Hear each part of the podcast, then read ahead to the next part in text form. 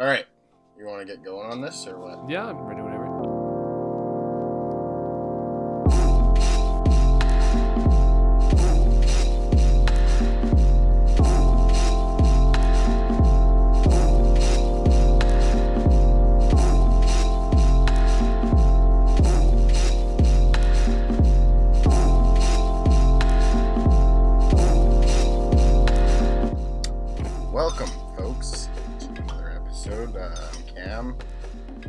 I'm host, Gail. Yep, I'm here. Um, yeah, so this is the first episode of kind of a different format we're gonna run with for now, anyways. We're gonna give you an episode. So, obviously, if you've checked out any of our episodes before, we've had a segment called 93 til Infinity, which we've always run with as kind of like the main body in some ways to a lot of our podcasts. And we kind of wanted to give um, just its own podcast essentially. So, we're gonna run 93 til Infinity as its own episode once a month, and then we'll kind of give um, the West Loop or whatever we end up calling it as its own kind of more news, political, uh, whatever we decide to run with it, um, driven. But essentially, this one is kind of going to be just like what we had with the 93 Infinity. It's going to be more about just what's happened in history. Um, as we were born in 93 and like kind of what we went through and maybe some stuff beyond us, and it'll cover different topics. I've kind of developed up uh, music, media, movies, TV, sports, and history is kind of just like a general area where we'll keep um, the topics narrowed to. Yeah, how's Yeah. your week been, dude? It's been good, yeah. No, I was just talking to you about before. I'm sore. I went for my yearly snowboard session and destroyed myself, and be time to recover for another year before I go back, probably. But Nice. I've I've done a whole lot of nothing. I had four days off and just kind of more so relaxed. nice. had a lot of computer work I've had to do, and just been yeah. Me, me and Logan binged Sharp Objects, which was a really interesting limited series from HBO. Hmm. It's got Amy Adams.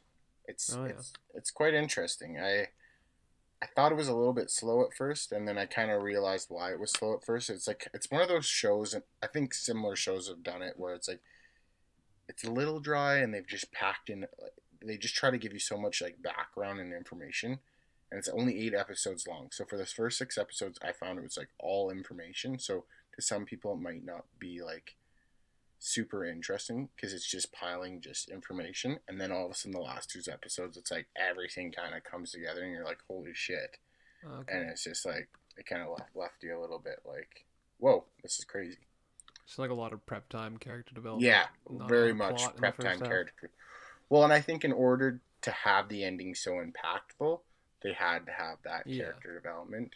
And I think what that's one thing that probably limited series kind of can struggle in sometimes is just that you don't have that time for character development to get attached in the sense of like a normal TV show when say they kill off a character it's Mhm. like a big deal right so but it, it was it was it was good I really enjoyed it Nice. anyways yeah we'll get into this um, so yeah the first segment i just have up um, here is music um, i only have one thing for this but i think this is an interesting one i'm going to have you play this video it kind of plays off from what we talked about on last week's episode um, of 93 like or, where we talked about in 93 Infinity about jimmy fallon Mm, Um, mhm. 10 years ago i think this was so i'm trying to remember when we talked about that it was how many years ago that jimmy fallon took over the tonight show The Tonight Show, I think it was like 2014, so only like. Yeah so seven this would have been ago. back when he was still on what was it late night with jimmy late fallon night. Yeah. so this was still late night and i remember i think because jimmy's always had the roots there's the, probably one of the more appealing things for us especially during this time range was the fact that they did have a lot of hip-hop guests Yeah, oh, like, for sure. That's quite frequently for music, whereas not a lot of mainstream television was featuring hip hop. Um, especially these guys. So ten years ago, Odd Future made their television debut on Jimmy Fallon. Uh, so let's check this video out. Sure It'll bring some flashbacks for sure. oh, you you gotta let me share my screen. Work it, y'all, y'all, y'all. Work it, y'all. Our next guests are turning heads in the hip hop world, and tonight they're making their Felicia TV Day? debut with us. I think it was. Performing the song Sandwiches with a little help from the Roots. Please welcome Ooh. Tyler the Creator and Hodgy Beats from Odd Future. I haven't heard sandwiches in forever. Yeah.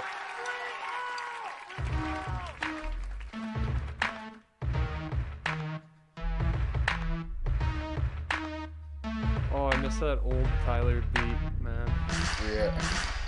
Who the heck invited Mister? I don't give a what. Who cries about his daddy and applaud because his music sucks? I did. Well, you messing up, and truthfully, I had enough. Screw rolling papers, I'm a dog. I'm ashing blunts full of crap like I ate that job. Come on, kids, screw that class and hit that work. Let's buy guns, Hit kill those kids with dads and mom. With nice homes, 401ks and nice. The Ellen DeGeneres, this is Jimmy Fallon in there. We're better than this, cause it's the introduction of golfware. Is everybody hollering and screaming out, woof gang.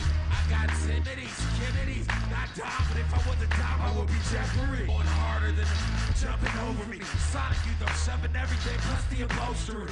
Punches in the stomach with a little Like that ring check just kind of I want that girl to know it's me. vibrating in the middle there.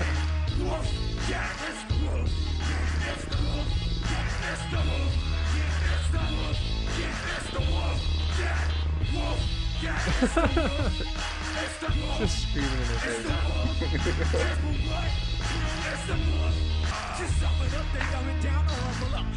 And crumble up.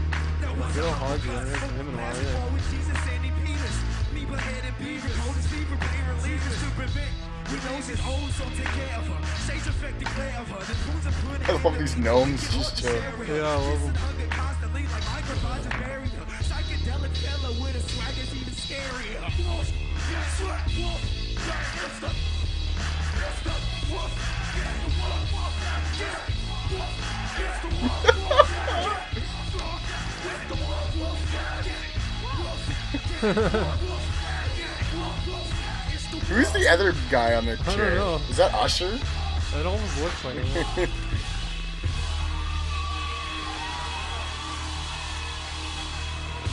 Yeah, I mean, that was pretty fucking unique at the time for fucking sure. Keep, I, um, keep it playing here because I, Oh, I, yeah. I can't remember if it's this.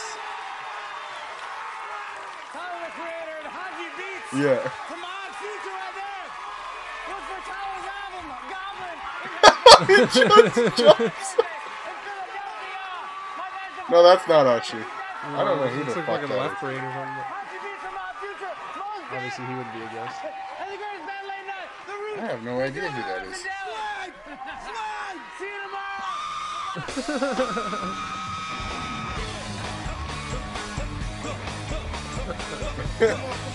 Unreal. Yeah. So, anyways, that that happened ten years ago. Um.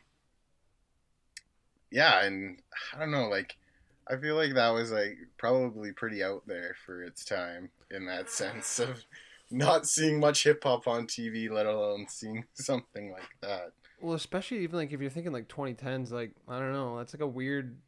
It's kind of like that weird lull between.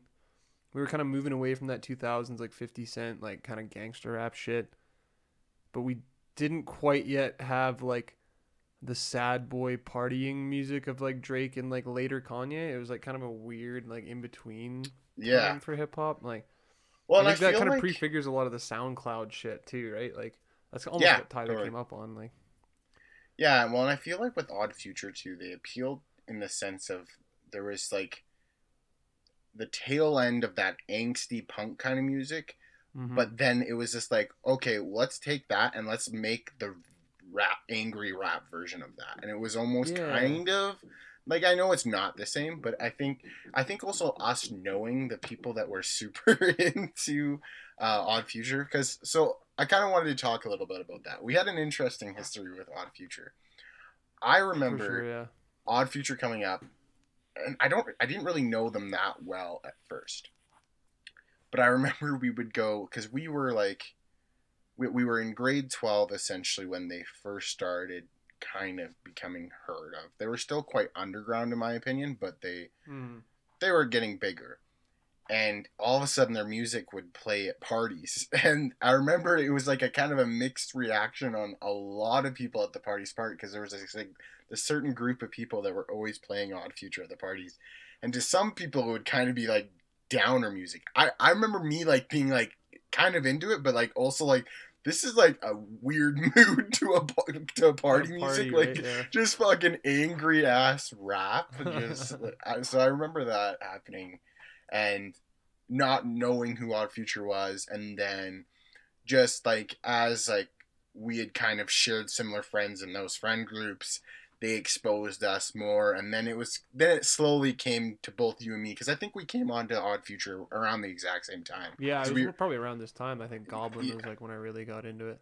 hmm And then, um, yeah, and then, then it just took off, and I remember like we became huge fans. I would sure. say like, uh, OF Yeah. Tape Two or whatever was definitely what sealed it for me. yeah, OF Tape Two is like to me like I I I remember Goblin. I'm trying to remember though if I really knew Goblin like when it was new. Like I feel like I kind of listened to Goblin kind of once it was already older, but to me, my, the first OF like Odd Future was OF Tape Two, and then the first like true album that I got to enjoy like the release of and get hyped because I was already a big Tyler fan at that point was Wolf. hmm Yeah, that was sweet. I think someone's at your door. No, it's my neighbors deciding to put. They decide to put together furniture whenever. Uh, it's inconvenient for me. Is it's like they fucking know what I'm up to or something. yeah. I'm either recording or I'm sleeping from night shifts, and all of a sudden they're like, "Oh, fucking time for an IKEA trip." Fuck. um, but yeah, so that that's a that's like odd future for us. Like, For and then it took off from there. I mean, for me, I remember we had gotten into odd future, and I didn't really like dive into it completely. And then I, I I'm trying to remember the timeline and how it worked out, but. OF Tape 2 came out, and then the video for Oldie came out. Oh, yeah, and yeah, then. I'm like, I just the watched that the other day. Yeah, I'm like, who the fuck is this Frank Ocean guy? And then that summer, uh, he had already released um, Nostalgia Ultra, and I just got into it heavy. And then that summer, Channel Orange released, and that was like, I talk about this summer as like the worst summer of my entire life because we had just moved to Lethbridge, and then you and our other roommate had got had jobs back in our old hometown. And so you guys literally just packed your shit and left for the summer, and I was the only one left. So I just literally would take the bus to work, take the bus back home, and sit in my basement and either watch Netflix or listen to Odd Future. Frank literally, that was my entire summer. So like, Especially half of that album's so depressing. oh yeah, no, and I think. I mean, I was clinically depressed then, so I mean, it worked sure. out well. But uh, um, but yeah, no, Odd Future like holds so many things in history for me as like, for like music for sure. It definitely, I was into hip hop a bit, but it also transitioned me to have a new love and found love for hip hop. I found it as well. It Definitely. sparked that. Odd Future, like the way you described, like kind of encountering the music first and being like it was just so different that it was like just like almost turned you off kind of thing. Because I already was like a hardcore and metal kind of guy, so it's not even really the aggression that kills me. It's just like it was weird hearing that almost in a hip hop form, right? Like almost foregoing rhythm for just screaming slogans and fucking. Well, and it wasn't hook, even right? Like- necessarily the turn off because I also went through a metal phase, right? But I think the turn off was the f- sense that somehow this music was being played at parties. Because really, when did we ever play metal music at parties? No, that's like the that. thing. Yeah, That just didn't happen. So- it is. It works like that's the thing. Is it's like when it's especially for the hardcore stuff. When it's a bunch of fans that like it, it can be party music. Everybody can get Yeah. amped up and have a good time. But when Yeah. it's that weird dynamic of half the party's obviously hating this, yeah, it's it's just not a good. And I remember like that group of people just fed off the fact that half the party did Didn't fucking like it. Yeah. it.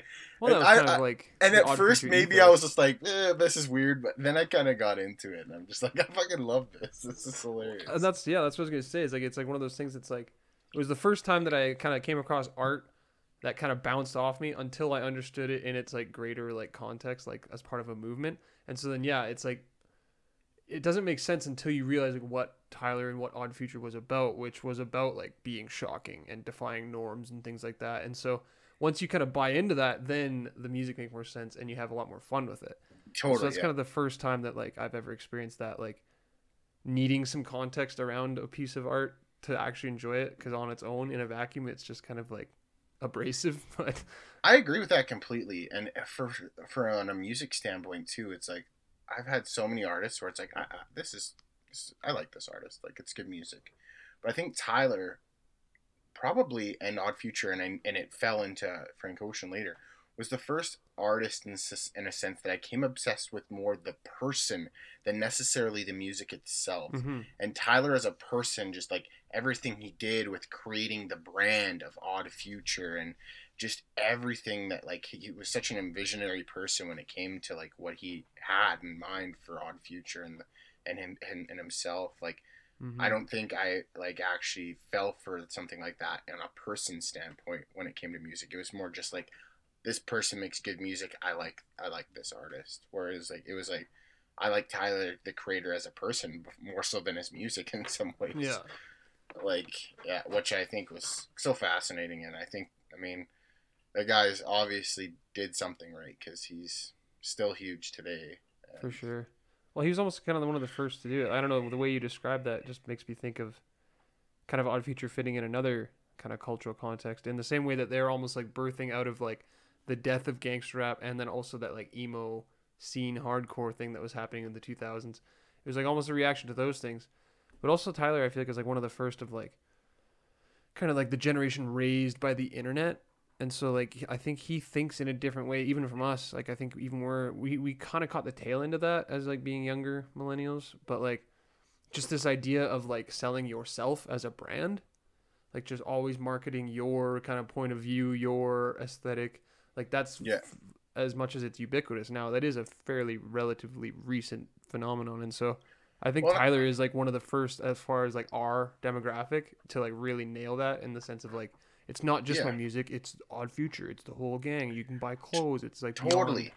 And i think and, and i'm not i'm not discrediting what this group does because a i love this group and i love their music but i i think like someone like brockhampton took like what odd future was and was like we're gonna do this very similar thing the music's quite different uh, probably arguably completely different but they had the brand they had the team behind there wasn't just a couple of rappers. Odd Future was more than a couple rappers, and then Yeah. Brockhampton did the same thing. They were they included their graphic designers and beat makers in part of their group, which I think was so cool. And they they made it work. And I mean, they had they have a similar. I'm pretty sure Clancy, who was the manager of Odd Future, also has something to do with Brockhampton, from my knowledge. Um, Yeah. that would make sense so I mean that that could I'm sure that man probably was, was a, also a brainchild behind a lot of what happened. But I I mean really I think the credit falls on Tyler.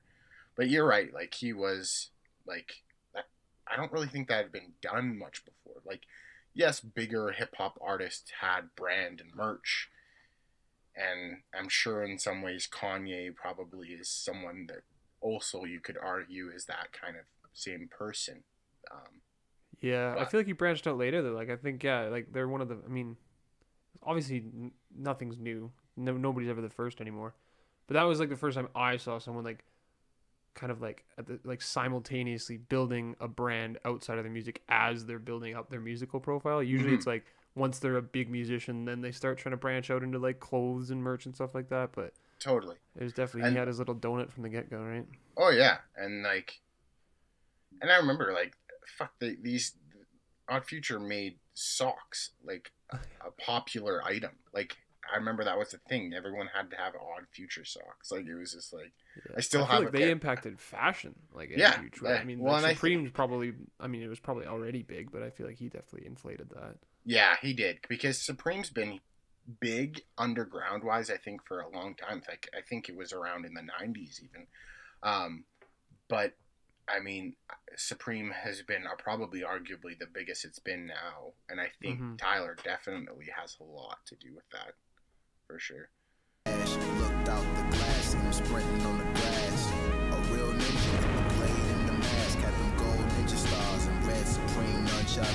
But yeah, that's what I got for music.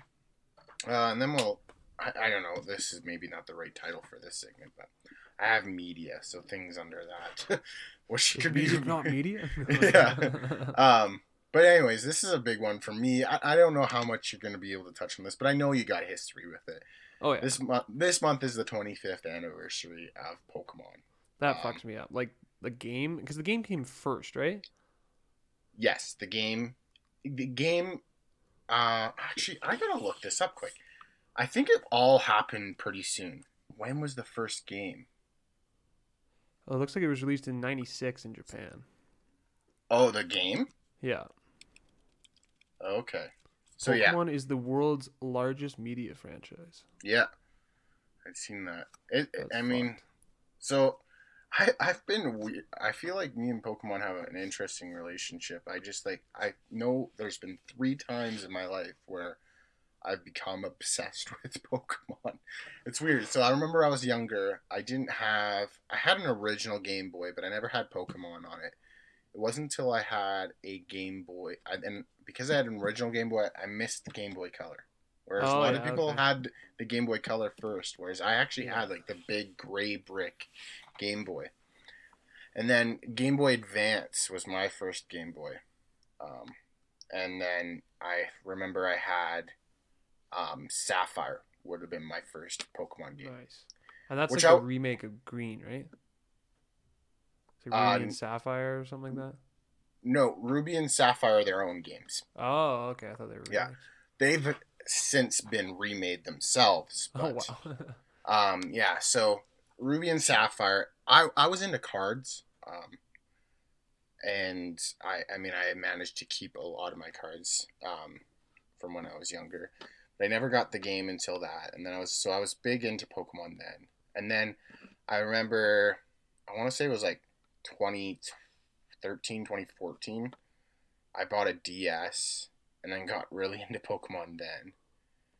And then yeah, I recently got into Pokemon on my Switch again and have been literally obsessed. I put nice. over a hundred hours into Pokemon Sword in the last month, so Fuck.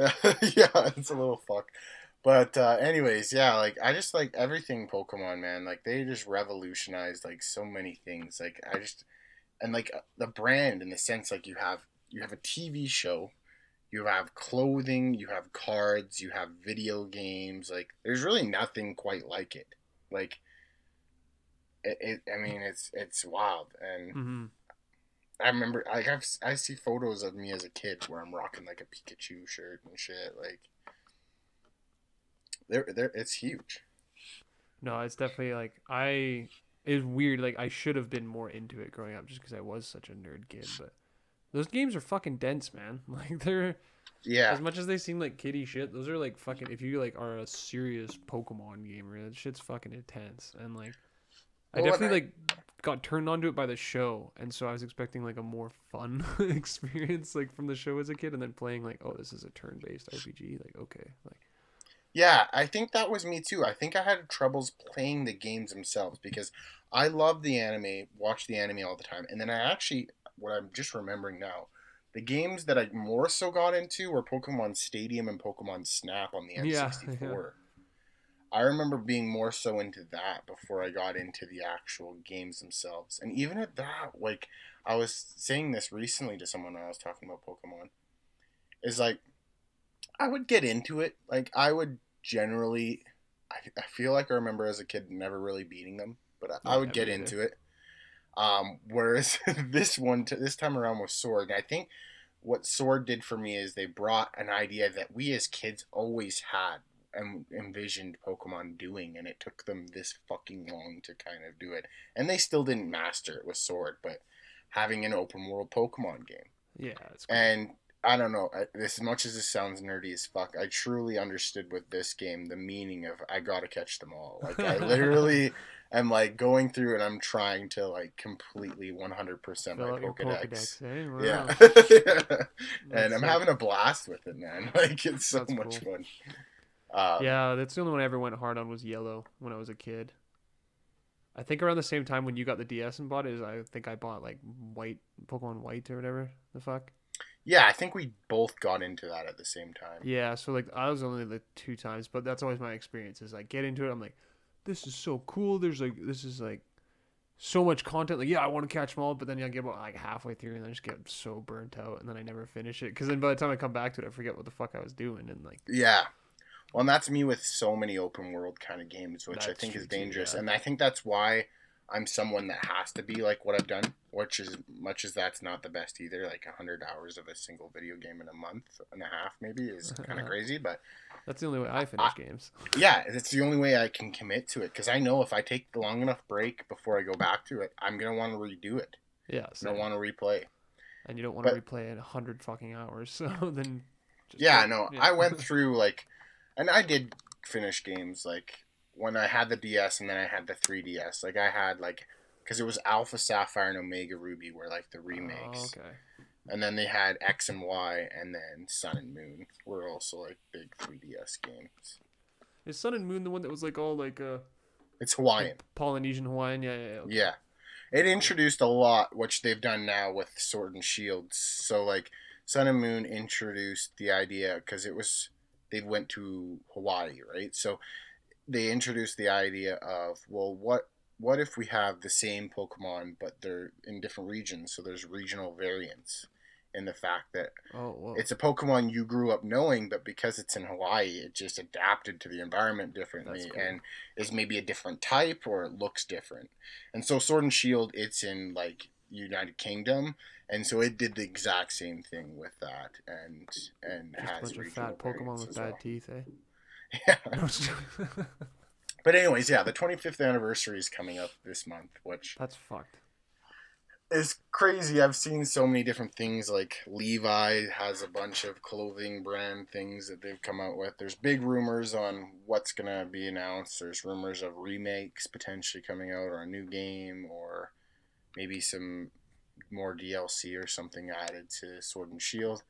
But the weird part is they announced last week that on the 27th, the actual anniversary of Pokemon, Post Malone's going to be doing a concert Okay.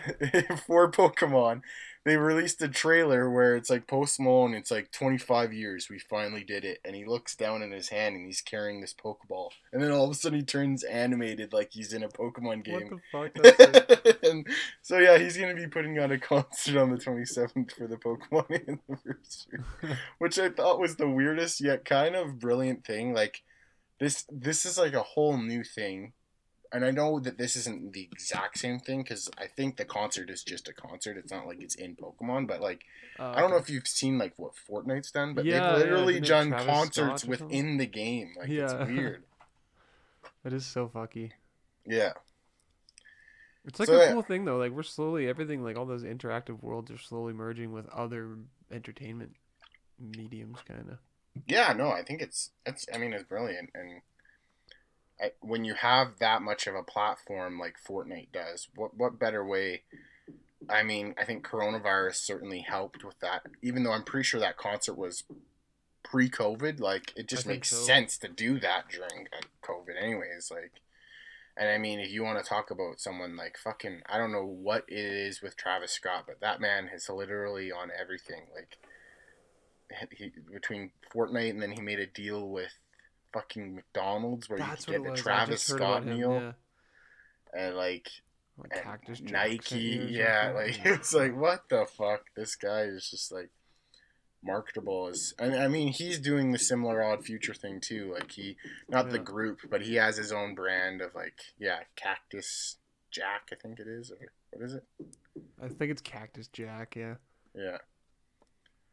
Yeah. So Anyways, so and no, then I don't know. Like the Pokemon shit. I don't know. Like I feel like I had something else to add to that, but just it is strange that just something is like going that strong. Like usually, I mean, every kid's like they almost have like their own weird fads. Like we had Beyblades, but no generation will probably fucking have Beyblades again. well, or, like, Beyblades my- is a thing still. Is it still a thing? I've Okay. seen Beyblades at Walmart. Because I remember like Bakugan was one too with those little balls that spring open. Oh yeah, fucking yeah, monsters. yeah. I remember. So I just always thought that like there was some new trend for every kids, but it seems like Pokemon is like a standard one now that just Well, every generation goes through. I do think probably so. I think we're on like a maybe a two or three year high, maybe four or five of Pokemon. I do think it went through a weird doll phase where it just wasn't big, Probably. and then now, I mean, we I've talked about this. I guess I haven't told the podcast this though, but so like that fucking idiot Logan Paul, he he buys a original sealed set of Pokemon cards for I think it was around three hundred and seventy five thousand dollars, and it just blew blew the market of Pokemon. They're now having to print cards faster because they're getting a mixture of kids are loving Pokemon again now and wanting to buy cards, and a mixture of just scalpers are like, I'm buying all these Pokemon cards. Jesus. And like I've sold all, a lot of my Pokemon cards from a kid because a card that was maybe valued at a hundred, two hundred dollars, I ended up selling for eight hundred dollars and on eBay, and it's, it's just like the the whole industry. So I think in that in itself has helped Pokemon skyrocket again in appeal, and definitely like the cards. And so like when you think about it, if they're running this high, it's like, well, what what could we do? Let, let's go get Post Malone to do a Yeah, no concert doubt. for 25th anniversary. I was trying to think of some kind of joke, like what is like Post Malone and evolution from Malone or Pre Malone. Or... oh god, pre Malone has evolved into Post Malone. yes. Yeah. But yeah, no, I, I mean, I, I love Pokemon, man. It's, it's just like it's a, it's pretty fascinating, like what they've done, and I, I was reading a, or I watched a video on it. Like, it's, it, it's cool too. Like, there's like some big pinnacle things in Pokemon that almost happened that like never happened. Like Microsoft almost purchased the rights to Pokemon, I believe, back in 2005. I want to say it was. okay. So like imagine Pokemon not being a Nintendo product. Like that would have been crazy. Like we could have played Pokemon on an Xbox. Like Yeah, that's fucking wild. yeah. But I yeah, so on top of that, um for the Pokemon, we also have the 35th anniversary of The Legend of Zelda. Which um yeah, is I mean Zelda's been huge. I I mean I only know Zelda from N64 moving forward. Um, Oh, like so- Ocarina of Time or whatever. Ocarina and Majora's Mask. Um, and then they've already announced one big thing. They re they're remaking Skyward Sword for the Switch. They announced Oh. yesterday. So, um, which is I think a lot of people say it's one of the shittier Zeldas, just because it's the whole Wii mechanics system. But Yeah. uh, they've I've already heard people announced. defend it though too. Like Yeah. like it's like a sleeper gem kind of thing. Right? Like, Ryan says he loves it. Like he says Oh, yeah? it's one of his favorite. Um, and they brought the mechanics over. They did the Joy Cons with the mechanics with the Joy Oh. Cons, but then you also have the option to just play completely controller. Because you pretty cool. much have to with the Switch because you have the Switch in handheld mode. You have to have basically a yeah, you can't be waving around with Yeah, the screen. yeah. It, right? Yeah. exactly. So, Hmm. which that's interesting. So, um, but yeah, I mean, there there could be a lot. They last month, or no, this was a while ago. I can't remember. November, I think, was the 35th anniversary of Mario, and they did they did a lot. So I, I'm I'm sure they're gonna do a lot for Zelda as well. Maybe another yeah, it was like that Mario. All Stars, like a bunch of remastered games or something. Yeah, they brought out um, uh, Super Mario 64, or yeah, and then Mario Sunshine and Mario Galaxy Hmm. remade into a all-in-one kind of thing. Um, yeah. No, I feel terrible. That's like my greatest. I mean, I don't really think of myself anymore, but there's definitely like a good decade where I like definitely identified myself as a gamer. And that Yeah. was always like my biggest like secret shame is like I've like basically never played Zelda games. like really, I I beat um I got like the HD I borrowed my brother's Wii U when I was down working in Waterton. And I played uh what the fuck? Yeah, Wind Waker. Uh Right. that summer. And I fucking loved that. Like I definitely like get the appeal of them. It's just like they're I don't know. I have- and- found a new love for Nintendo again. I grew up as Nintendo as being the only product I had um, until Xbox even came along. Um, and I don't know, like I had the um, N64, and then I got a GameCube, and so I played like Wind Waker. I played. Um, I missed the Twilight Princess phase. I didn't. I I I missed out on Twilight Princess. Um, and then I just never owned Nintendo products. And then I don't know, man. Like, not that I'm trying to get you on a on onto Nintendo again, but I feel like as an adult, it is the best casual gamer kind of system to have. Well, yeah, It's the just Switch looks the- fucking great, man. I keep Well, getting tempted, but it, it's like it's portable in the sense that you could bring it places, you can bring it to work. It's great because it has a party element where you can play with friends and have that element to play with friends. The Switch in itself now is getting bigger titles, which is cool, and it's just it, and it kind of the nostalgia element of playing those games you played as a kid. I don't know. I, I it, to me, it's the perfect thing. I, I have no intentions of even getting another system for now, like for the foreseeable future. Like it's just it's oh, me either. Like I'm just not um, uh, enough of a hardcore gamer to need like a next gen thing. But Yeah. specifically because the Nintendo looks great for casual stuff, whether it's playing old or remastered Nintendo shit, or whether it's just like the, it sounds like the indie scene is like oh the indie scene's huge. on Switch, And that was so- the smartest thing that Nintendo did. Because I remember if you were an indie gamer fan but you wanted console gaming, PlayStation was arguably the place Mhm. to go for that because they kind of had a, a deal with Steam. yeah. For a while there, there was some weird partnership. Yeah. Yeah. Um, but I I would argue that Nintendo has that same deal. Like any game Nice. that I remember from those times, like uh, Hotline Miami collection, like all that kind of shit is all on Nintendo, Nice. and it's portable. Like it's just like the perfect thing.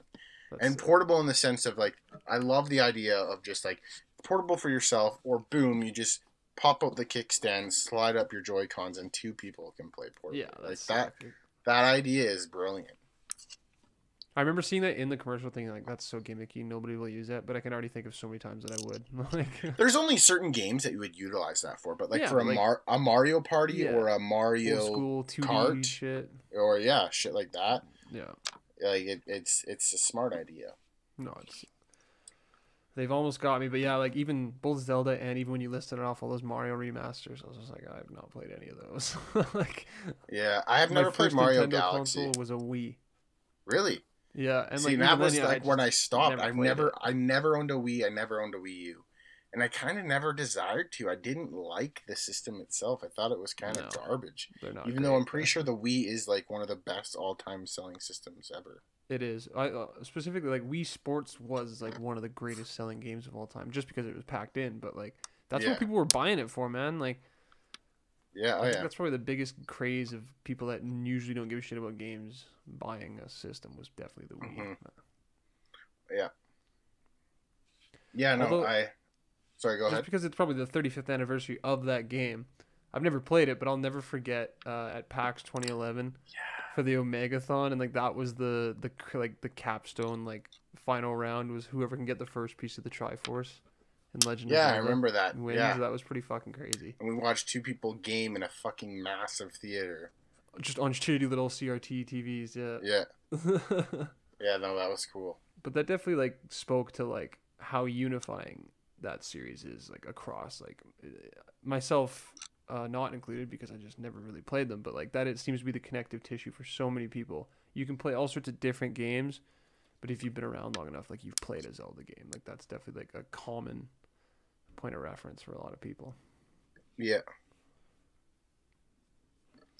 Yeah, no, yeah, it's huge, and um, I yeah, I, like I said, I've kind of come and gone with anything Nintendo for that matter, and so Zelda is kind of the same thing.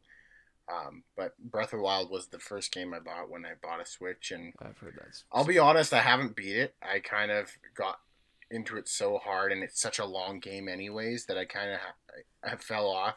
I, however, I don't feel as though I need to restart it when I go back to it. I made That's the nice. mistake of buying Pokemon, and then literally that's all my Switch has played, other than like a couple party games.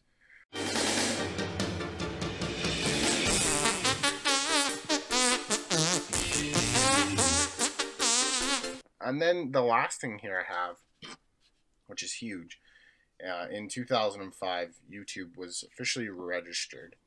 Um, and I have some. So yeah, it was the brainchild of Chad Hurley, Chad Chen, Hurley. and Jawed Karim. Jawed Karim Kareem. Uh, Um, so yeah, they were all former employees of PayPal, that's interesting and they just thought of this idea in 2004 at a dinner party. um, and the trio was frustrated on how hard it was at the time to find and share video clips online. And so, um, like similar Silicon Valley startups, they started in their garage, and um, in May of 2005, they released the beta version of YouTube. So the idea was started and registered by, or the idea was started in November of 2004, registered in February of 2005, Okay. and then the beta version was released in May of 2000. so like the domain was registered, or like the company filed for like something. I think the like- company and the probably everything kind of in Yeah. that area. Okay. Um, and then, so yeah, the beta version was released, and within a month, the very first video was posted. It was titled "Me at the Zoo." It was a 19 second clip of the guy Karim in the group, um, which featured him at the San Diego Zoo talking about talking about elephants and their trunks. Wow. By September of 2005, still all within a year from the idea at a dinner party, YouTube had managed to get its first video with 1 million views. That's wild. This was a Nike ad that went and viral. Huh. Um, That's crazy to remember that time. I remember, yeah, like that kind of early 2000s, and like every website had to have their own like native video player. Like I remember, like going to specific video game websites because I liked how much quicker their videos loaded than somebody else. Like that's just such a weird relic. Like now, just everybody embeds a YouTube video. Like it's just like the standard now. But well, and what's fucked is, is like, so there's that, and there's people that have just said, you know what, fuck it, like we utilize YouTube. Then you have a company like fucking Twitter who just has failed at video in- general. Have you ever tried to watch a video on Twitter, man? yeah, it's pretty. It still pretty to this day takes fucking 10 minutes to load. Like, it's ridiculous. but, um, but yeah, no, these guys started YouTube. And, and then get the big Google big bucks, baby. yeah, I don't know when that happened. Um, I'm sure it's it was on. within the here. last ten years, probably. Maybe even the last five. Nah.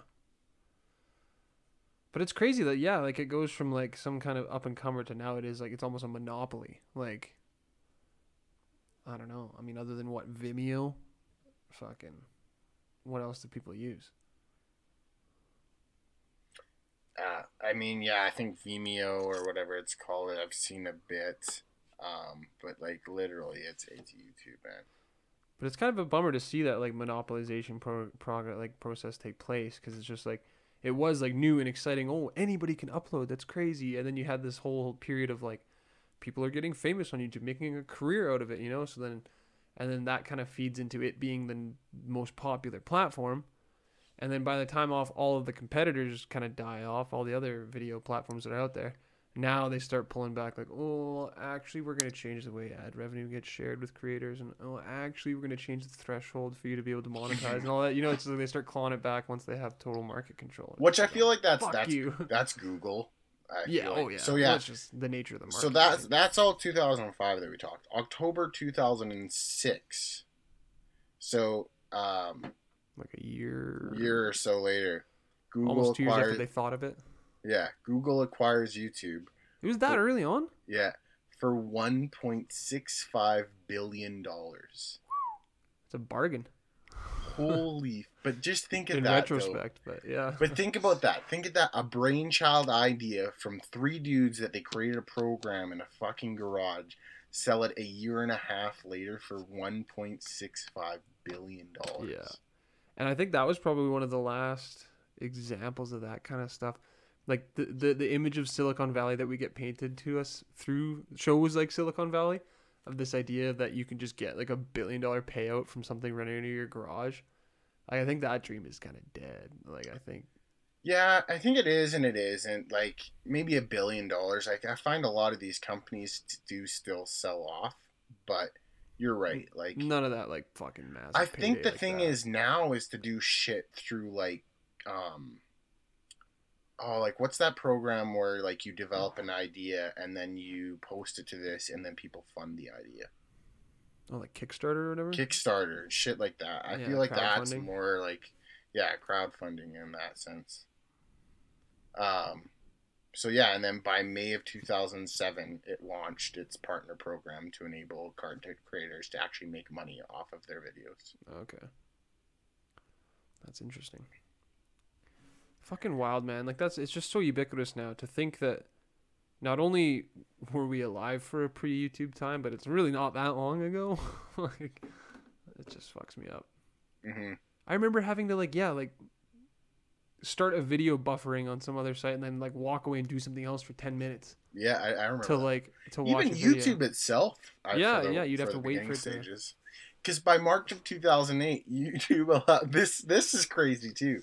You couldn't have over It- 10 minute videos or something like that, right? That was yeah, that was before that. But um, in 2008, YouTube allows support for 480p videos on the platform. Oh my god. that looks like dog shit now. That's fucking crazy. And then yeah, now I can just like cast a fucking full HD video from my phone within seconds to my TV. Within seconds, yeah. So fucked. No, yeah, we had our own little. That was probably not not too long after that. We tried to do our little YouTube uh, filmmaker thing there in like junior high. Yeah, I'm trying to think. So like that would have been probably grade eight, grade nine. So what year would it? Fuck, that was like in the pretty early stages. Of We were, I think, we were on YouTube like pretty early on. Like, let's Well, it's crazy that so that was in August or March of 2008. They allowed 480p videos on the platform, and then by November of 2009, 1080p videos were introduced. Okay, and that's when all we have uploaded all of our videos from about 13 years ago. So it would have been like 2008. So probably even 480p. Yeah, probably. Yeah. Yeah. Well, it was like whatever dog shit uh, digital camera my mom had, and then just editing through Windows Movie Maker. Like, Yeah. Yeah. Yeah, no, I mean they like they've this control the market for sure when it comes to that. yeah. Now they fucking do for sure. Oh man, the wild west of the internet, man. This almost miss those timeline though is insane. Like looking at it, like holy fuck. In March of 2013, YouTube reached 1 billion unique monthly visitors. Holy shit. It's like a seventh of the planet going to that website. Yeah. Well, and just the the sheer amount of data out there now, the fact that everybody just uploads shit to YouTube, like even the fact that we are just throwing up an hour of content a week, and it's just like no, you don't have to think about storage space. Like they just have servers to handle this. Like just Yeah. blows my fucking mind how much content's produced. Yeah, I know it is. It's insane. but yeah, um, I I don't know. Do you want to end it there, or do you want to? I do, I do have some stuff, but we're we're hit, we're at the hour mark. yeah, we're so- getting there. Yeah, I think we bullshitted for about ten minutes before we actually got into it on this time here, but. Yeah, I mean, what else do you got? We can probably. I'm sure there's not much to hit here, but The last thing I got, and this is actually a fun one to talk about, um, is for sports. I have uh, in 2005, February 16th, the NHL became the first North American professional sports league to cancel an entire season. The 2004-2005 season was canceled after the collective bargaining agreement between the owners and the players' union ran out of time. Um, which not only do I remember this, but I also think it's just funny because here we are 20 or 15 years later and yeah it is just like yeah no but I, I do really remember this year i think actually around this year and a year before and a year or two after was my peak of, of being an nhl fan and and buying the game every year and yeah, yeah. just like loving nhl in general so like i, I do remember it being a big deal Well, I just remember like not understanding. Like I was young enough that I, I didn't understand labor legislation. and, yeah yeah you know, like union workers' rights. So like that all went over my head, and it's interesting how much and even how much my views have changed since this stuff went down. Because like definitely the culture, like the the vibe around this, I remember was definitely like those fucking greedy pussy hockey players. Just take what you can get, and you're like depriving us of a season, you greedy bastards. You know, like was definitely like the vibe I was getting from like older like parents and stuff when they talk about this stuff. totally yeah And so it's just interesting how I like I definitely absorbed that and it was like, oh fucking athletes make millions to throw a ball around there, blah blah blah. blah. Whereas now I'm like, well, they generate so much profit for these fucking owners. Like, yes, they should be fucking fighting Yeah. and bargaining for every last cent they can get. You know, so it's Yeah, we've talked we talked about this before, and I, I think and, so. Yeah. and it's definitely like something that I've had to think more about because I I was that person too that was kind of like, and I still. I think it's an element of I just don't agree with it. Yeah, like But you're right, on the much money, standpoint- on the standpoint of if yes the owners are making that kind of money of course the players should get a certain percentage of it i think what's frustrating and we've talked about this is just how when they need a new stadium or shit like that it comes to the taxpayers to pay for Yeah. that which makes no and that's to be mad about the owners more than anything, right? Yeah, it realistically has nothing to do with the players. There shouldn't be any anger towards the players. Anger towards just the how ridiculous that that industry is that big and players make Well, that much money. But it's it's not the players' fault, and I can see why an agreement like that. I mean, I don't know the details. I'm assuming they wanted a certain percentage or wanted more money, and I know since 2005. I mean, I'm sure the average contract compared to the average contract now is oh, night Oh, yeah. day difference. Oh, probably for sure. Yeah, But no, it's it's less like it's less anger about like, I guess yeah, that's people miss the point. They get mad like, why are the players making that much money?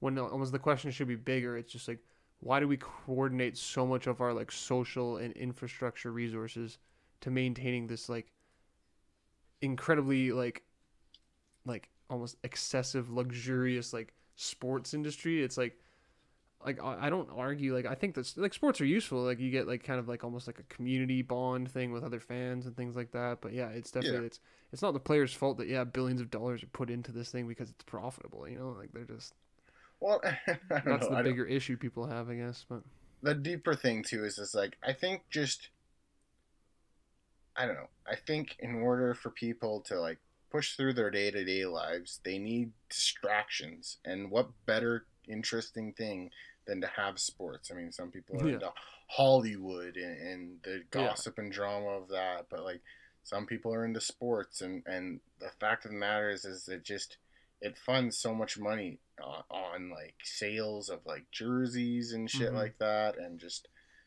cards licensing and like shit yeah yeah, like so much shit that like, it, yeah, it's eh, it's not going. I mean, I don't know. Like I've heard a lot of mixed things now. Like, well, these per- sports things recover. I'm sure they'll recover from what they're Yeah. doing. Because the fact of the matter is, is now that they a year later from this pandemic, they're still finding ways to run seasons, and I'm sure because there's not a lot of things like the Hollywood industry hasn't recovered. Yeah. Um, it probably is the most like the one thing you can tune into on television right now is sports. Yeah, for sure. And like definitely like as far as like the amount of money that goes into a Hollywood production versus like putting on a game kind of thing is like yeah, like it just drops in the bucket, right? Like Yeah, it's way cheaper. Like I think your margin is higher of Yeah, profit on, uh, on sports stuff, but it's funny that you say like we need distractions especially from like daily life like and then that you mentioned Hollywood because it, it literally is like you think of like that fucking Roman Empire shit, right? You got to give the peasants their bread and circus so they don't revolt, right? Keep them no, satisfied and distracted but it is like part of that like like literally especially the more info that comes out about like CTE and concussion research like football and hockey shit that is our modern like gladiator games like it is. Yeah, just like the peak like human physical excellence and just watching them fucking battle it out in an arena basically like Well, and uh, on on that level too, it's just like like they should be making that kind of money. I mean, if if they're the industry is bringing in that kind of money, why is it that the person who literally will the never be the same because of the what the the 10 years or 20 years that they put into that sport Mhm. not be the one that's walking out with at least the majority of the money like that just makes sense I mean, you Uh, hear the same argument for labor rights stuff with like coal miners, right? Like these are the guys going in literally breaking their back. Like they should not Mm-hmm. be like failing and poor in their old age when they literally the only reason that they're crippled is because they generated value for you, like mine Yeah. owner, right? Like Well, and I think that's what's funny too is it's like because I've heard this is a common argument I've heard. Why is it that a doctor doing research in cancer can't make the kind of money that a fucking NHL hockey player makes. And it's like, yeah, that, that that's a great question. But Yeah. the fact of the matter is, is cancer research doesn't re- doesn't generate revenue. like, Yeah, exactly. You Like- be asking a bigger question, like why does our society incentivize throwing a ball around that much more than curing cancer? That Yeah, that's yeah. kinda- you're right. That's fucked up, but it's not the fucking hockey player's fault. Like, yeah, no, exactly.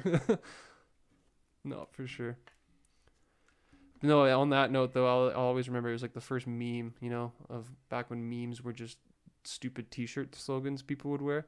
Yeah, And I remember seeing the the Hanson brothers from uh, what the fuck's the movie Slapshot. oh yeah, yeah. the the Chiefs guys that always get in fights. But yeah, I just remember every dad had this shirt. It was like they've been locked up, but they've never been locked out. Yeah. Well, and th- this year too. So that was was this the year prior or the year before the Flames got robbed? I think it was 2003. 2003. Okay. Yeah. But the 2003, 2003 2004 season. So It was, it like, was right the before season this, before. yeah. Yeah. yeah. So then Yeah, that just they won it in Game Six, bro. It went. yeah, I don't care, but. But at the same time, yeah, no, like that's a perfect example of sports. Like that was like the most. uh, It's a vivid memory of like coming together with friends and like, yeah, just like having a collective Yeah. experience of something like that's. well, and. I mean, it's brought some for some interesting events and timelines. Like I'll still always remember the was it the World Juniors or the Olympics where they they got permission in bars to serve liquor at five in the morning for people that wanted to go and watch the game, and we all went to the bar and watched the game at like I think that was the Olympics, the gold medal game. Yeah. yeah Yeah, that was awesome. Yeah, waiting outside the bar at like what fucking five in the morning. yeah it was early from what I remember maybe so not quite that early but yeah like there's just I mean it, it it's cool and I, I I as much as I've been a feeder of it like me as a person of who I am like I definitely see the issues with it for sure Yeah. And, But I think people it- do lose sight of like the community bond it can. yeah no there's so many things that I think people lose sight of community and why things exist on a Yeah. community standpoint I think probably because they get monetized and commodified, and it becomes about like it's not so much like it's not even like it used to be like I don't know you'd wear a Calgary hat because you're from Calgary, but now you're just kind of like abstractly identifying with a brand now. Like the Yeah, Calgary oh, yeah. Are a brand, not so much a community home team as much as they are now like a like yeah just like a marketing thing. or like even and this is basic and simple but people do it all the time even just using the term we i love how it's like Yeah, yeah. oh we lost yesterday it's like oh like did you We, yeah. Like, yeah just skate real hard. yeah It's like yeah, it's like both I can like make fun of that shit because it sounds stupid, but also I don't know. There is something about like well i think that's what something i've always found fascinating with with wrestling that i i've been fortunate enough to expose you to and you've been able to see firsthand what that's like i- is is the community base of that and then because like when when i talk wrestling like there's, there's a group of people that would be like oh that shit's fucking fake and it, and it, I get it, like it, it, it is fake, but it's it's beyond what it is. And if you understand what wrestling like WWE stands for, it's like World Wrestling Entertainment. Yeah, it's more like a So- theater production to me than Yeah, anything. and I mean, and and you can't argue that these guys aren't fucking their bodies up and doing crazy shit. And like it was awesome. So like Logan's brother-in-law and sister came over uh, um, for the Royal Rumble like a Oh, couple nice. weeks ago. They they Logan. I mean, so put context into it. Me, I wanted to watch it, and Logan's like, I guess I'll watch it with you. And then all of a sudden, she's like, "This is awesome! Like, I love this." She's just like getting right into it. And then she's like, "I'm gonna invite um, my sister and brother-in-law over," and so she invites Nice. them over. The whole time I'm having to, to provide context and explanation, but like it, it was quite entertaining and like no, it's super cool. I mean the shit And it's they nice do. to have an in to give you that context too. Yeah, no, I, I think that's what you need. And like as someone who's been a fan my whole life, like it, it's just like yeah, no. But I, I remember going to a live event with you, and Yeah. you get kind of getting to see what that atmosphere is like. And I think once you're there, there, you kind of understand it more. Like just like Yeah. the cra- crowd chants and shit like that. I definitely got it more like I could understand it like abstractly, like almost like academically. I was like, oh, these people all like have narratives around this and they like sharing it. But yeah, then it's like the difference between like reading like theology and then going to somebody's like a different somebody's church like that yeah. you've never been to before, and all of a sudden, yeah, everybody's just like reacting to things and like doing these chants in unison and like reactions at the same time. And I'm like, what the fuck? It's like going to like a mass and not being Catholic and like, oh, why is everybody kneeling all of a sudden? It's just like it's so fucking weird, but like it was cool at the same time because yeah, you Yeah. felt like you were like part of like a greater collective. It was, it was really neat. Yeah. No, I I, uh, I don't know what it was. I think I I'll always remember me and my one of my best friends. We went to an event like I don't, I can't remember what year. I want to say it was like 2009. Um, it was whatever year Taylor Hall was getting drafted into Oh, okay. the Oilers. So I remember just I just remember the chants from the show. So the show was in Calgary, and like there would be literally like Taylor Hall chants, or like all of a sudden there's this chant in the building. It was Tabor corn, and I'm just like, what the fuck? I like that. you come to Alberta, and that's a fucking chance that you're gonna get on your Korn show. days, corn days. yeah. Fuck. Good shit. Yeah. No, yeah, I think that's probably probably gonna end her there. but yeah, so that hopefully you guys like this. This is kind of the route we're gonna take. Uh, every other podcast and just do the 93 Infinity. Just talk about things that happen in our life, beyond our life, and similar areas of what appeal to us. Um, and yeah, we'll just run with this. Next month's will obviously be March, so we'll see what March has in store for us. Um, what it had in store, yeah. or what it had in store for us. Yes. Um, and then not next week, but the week after, uh, we'll be recording our uh, West Loop, uh, so we'll have some stuff for that. Yeah. And uh, yeah, just tune into us every other Wednesday, and um, follow us on all of the areas you love to listen to podcasts, except for Mhm. Apple, because I don't know what's happening with Apple. I guess you got to be they're a little pickier, I think. So, yeah, Um, but yeah, that's that's how, how I've been thinking it. Like trying to like simplify it is just like 93 to infinity will be our nostalgic navel gazing, looking back kind of show, and then the West Loop will be like staying in the loop, keeping up on current events, and then maybe even a little bit of extrapolating forward in the future kind of thing. So Yeah, no, I, I like the idea. I think for us, just like kind of we touched on in the last podcast too, is just that we work full time, and in order for us to make the best product for you guys, we just felt as though narrowing it down to two episodes a month just gives us that much more time to plan each episode, so that it's the best for you guys and just works better for us. So. yeah, exactly. So that is the plan. Hopefully, you guys like this new format. Um, let us know how what you think. Give us a like, subscribe, all that bullshit, and All uh, that fun stuff. Yep, we're we will ourselves. so. see you at the beginning of March, I guess. Yeah, I guess so. We'll sum up February in a couple weeks here. So Yeah. sounds See- good. Take it easy, folks. Take care. See ya.